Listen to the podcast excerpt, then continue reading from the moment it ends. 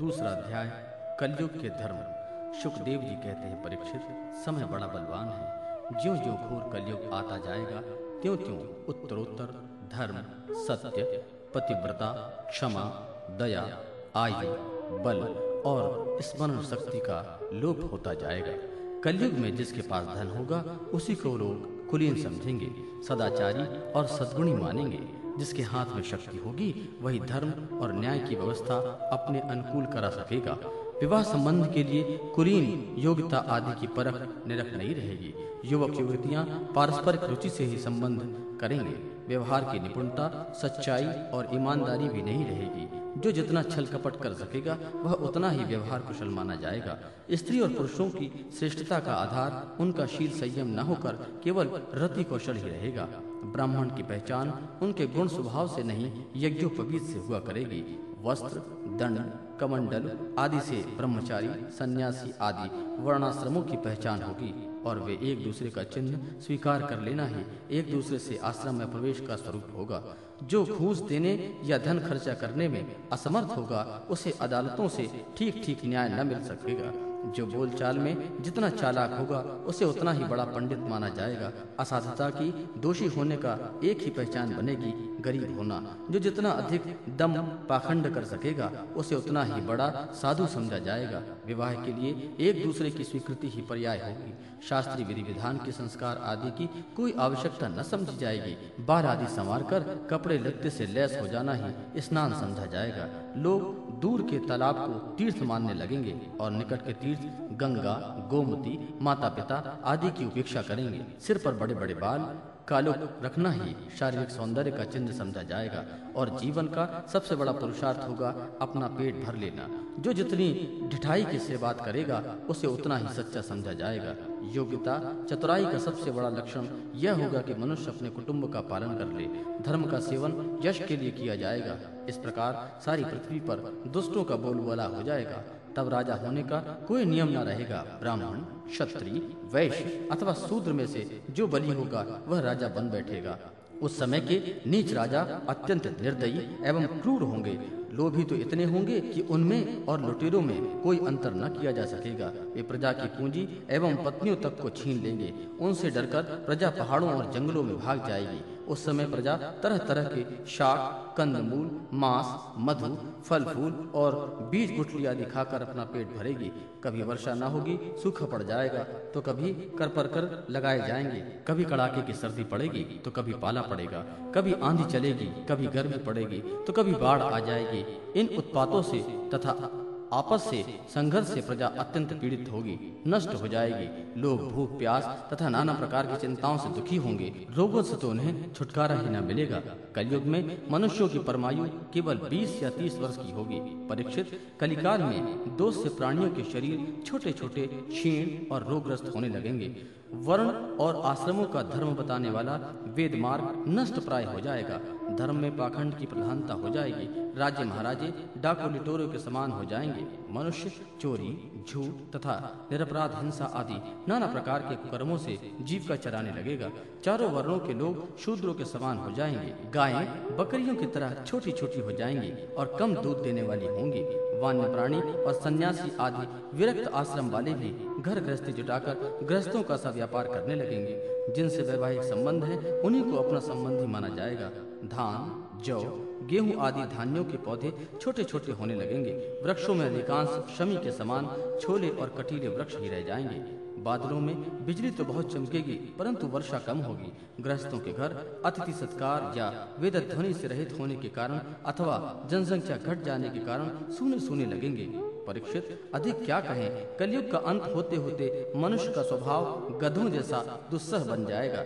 लोग प्रायः गृहस्थी का भार ढोने वाले और विषयी हो जाएँगे। ऐसी स्थिति में धर्म की रक्षा करने के लिए सत्य गुण स्वीकार करके स्वयं भगवान अवतार ग्रहण करेंगे। प्रिय परीक्षित, सर्वव्यापक भगवान विष्णु सर्वशक्तिवान हैं। वे सर्वस्वरूप होने पर भी चराचर जगत के सच्चे शिक्षक हैं, सदगुरु हैं। वे साधु सज्जन, पुरुषों के धर्म की रक्षा के लिए उनके कर्म बंधन काट करके उन्हें जन्म मृत्यु के चक्र से छुड़ाने के लिए सदैव अवतार धारण करते हैं। उन दिनों शम्मल ग्रामों में विष्णु यश नाम के एक श्रेष्ठ ब्राह्मण होंगे। उनका हृदय बड़ा उदार एवं भगवत भक्ति से पूर्ण होगा। उनके घर में कल की भगवान का अवतार होगा। श्री भगवान अष्ट सिद्धियों के और समस्त सद्गुणों के एकमात्र आश्रय हैं। समस्त चराचर जगत के वे ही रक्षक और स्वामी हैं। वे देवदत्त नामक शीघ्रगामी घोड़े पर सवार होकर दुष्टों को तलवार के घाट उतार कर ठीक करेंगे। उनके रोम रोम से अतुलनीय तेज की किरणें छिटकती होंगी। वे अपने शीघ्रगामी घोड़े से पृथ्वी पर सर्वत्र विचरण करेंगे और राजा के वेश में छिपकर रहने वाले कोटि कोटि डाकुओं का संहार करेंगे। प्रिय परीक्षित, जब सब डाकुओं का संघार हो चुकेगा, तब नगर की और देश की सारी प्रजा का हृदय पवित्रता से भर जाएगा, क्योंकि भगवान कलकी के शरीर में लगे हुए अंगराग का स्पर्श पाकर अत्यंत पवित्र हुई वायु उनका स्पर्श करेगी और इस प्रकार वे भगवान के श्री विग्रह के दिव्य गंध प्राप्त कर सकेंगे। उनके पवित्र हृदय में सप्त मूर्ति भगवान वासुदेव विराजमान होंगे और फिर उनकी संतान पहले की भांति हृष्ट पुष्ट और बलवान होने लगेगी। प्रजा के नयन, मनोहारी, हरि के धर्म के रक्षक और स्वामी हैं। वे ही भगवान जब कलकी के रूप में अवतार ग्रहण करेंगे, उस समय सतयुग का आरंभ हो जाएगा और प्रजा की संतान परंपरा स्वयं ही सत्व गुण से युक्त हो जाएगी। जिस समय चंद्रमा, सूर्य और बृहस्पति एक ही समय, एक ही साथ पुष्य नक्षत्र में प्रथम पल में प्रवेश करते हैं, एक राशि पर आते हैं, उस समय सत्व युग का प्रारंभ होता है। परीक्षित, चंद्रवंश और सूर्यवंश में जितने राजा हो गए हैं या होंगे, उन सब का मैंने संक्षिप्त में वर्णन कर दिया।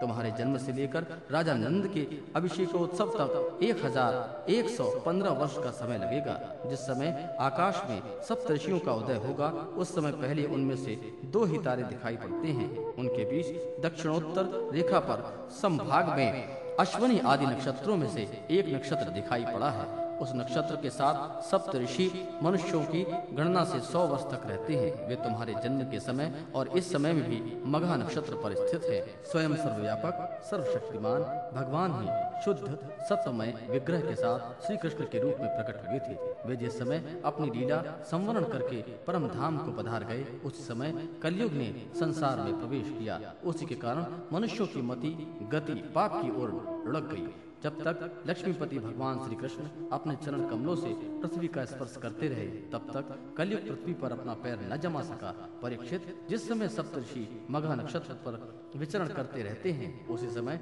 कलयुग का आरंभ होता है। कलयुग की आयु देवताओं की वर्ष गणना से 1200 वर्षों, अर्थात मनुष्य की गणना के अनुसार चार लाख बत्तीस हज़ार वर्ष की है। जिस समय सप्तऋषि मघा से चलकर पूर्वाषाढ़ा नक्षत्र में जा चुके होंगे, उस समय राजा नंद का राज्य रहेगा। तभी से कलयुग की वृद्धि शुरू होगी। पुरातत्ववेत्ता ऐतिहासिक विद्वानों का कहना है कि जिस दिन भगवान श्री कृष्ण ने अपने परम धाम को प्रयाण किया था, उसी दिन, उसी समय कलयुग का प्रारंभ हो गया। परीक्षित, जब देवताओं की वर्ष गणना के अनुसार एक हज़ार वर्ष बीत चुके तब कलयुग के अंतिम दिनों में फिर से कल की भगवान की कृपा से मनुष्यों के मन में सात्विकता का संचार होगा। लोग अपने वास्तविक स्वरूप को जान सकेंगे और तभी से सत्य युग का प्रारंभ हो जाएगा। परीक्षित, मैंने तो तुम्हें केवल मनुवंश का सो भी संक्षेप में वर्णन किया है। जैसे मनुवंश की गणना होती है, वैसे ही प्रत्येक युग में ब्राह्मण, वैश्य और शूद्रों की भी वंश परंपरा समझनी चाहिए। राजन, जिन पुरुषों और महात्माओं का वर्णन मैंने तुमसे किया है, अब केवल नाम से ही उनकी पहचान होती है। अब वे नहीं है, केवल उनकी कथा रह गई है। अब उनकी कीर्ति ही पृथ्वी पर जहाँ तहाँ सुनने को मिलती है। भीष्म पितामह के पिता, राजा शांतनु के भाई, देवापी और इक्ष्वाकु वंशी मरु इस समय कलाप ग्राम में स्थित हैं। वे बहुत बड़े योग्य बल से युक्त हैं। कलयुग के अंत में कल की भगवान की आज्ञा से वे फिर यहाँ आएँगे और पहले की भांति ही वर्णाश्रम धर्म का विस्तार करेंगे। सतयुग, त्रेता, द्वापर और कलयुग, यही चार युग है। ये पूर्वोक्त क्रम के अनुसार अपने अपने समय में पृथ्वी के प्राणियों पर अपना प्रभाव दिखलाते हैं। परीक्षित, मैंने तुमसे जिन राजाओं का वर्णन किया है, वे सब और उनके अतिरिक्त दूसरे राजा भी इस पृथ्वी को मेरी मेरी करते रहे हैं। परंतु अंत में मरकर धूल में मिल गए हैं। इस शरीर को भले ही कोई राजा कह ले, परंतु अंत में वह क्रीड़ा, विष्ठा अथवा राख के रूप में परिणित होता है। राख ही होकर रहेगा। इस शरीर को या इसके संबंधियों के लिए जो किसी भी प्राणी को सताता है, वह ना तो अपना स्वार्थ जानता है और न ही तो परमार्थ। क्योंकि प्राणियों को सताना तो नरक का द्वार है। वे लोग यही सोचा करते हैं कि मेरे दादा परदादा इस अखंड भूमंडल का शासन करते थे। अब यह मेरे अधीन किस प्रकार रहे और मेरे बाद मेरे बेटे, मेरे पोते और वंशज किस प्रकार इसका उपयोग कर सके? वे मूर्ख, इस आग, पानी और मिट्टी के शरीर को अपना आपा मान बैठे हैं और बड़े अभिमान के साथ डींग हाँकते हैं कि यह पृथ्वी मेरी है। अंत में वे शरीर और पृथ्वी दोनों को छोड़कर स्वयं ही अदृश्य हो जाते हैं। प्रिय परीक्षित जो जो नरपति बड़े उत्साह और बल पौरुष से इस पृथ्वी के उपभोग में लगे हैं, उन सबको काल ने अपने विकराल गाल में धर दबाया है। अब केवल इतिहास में उनकी कहानी ही शेष रह गई है।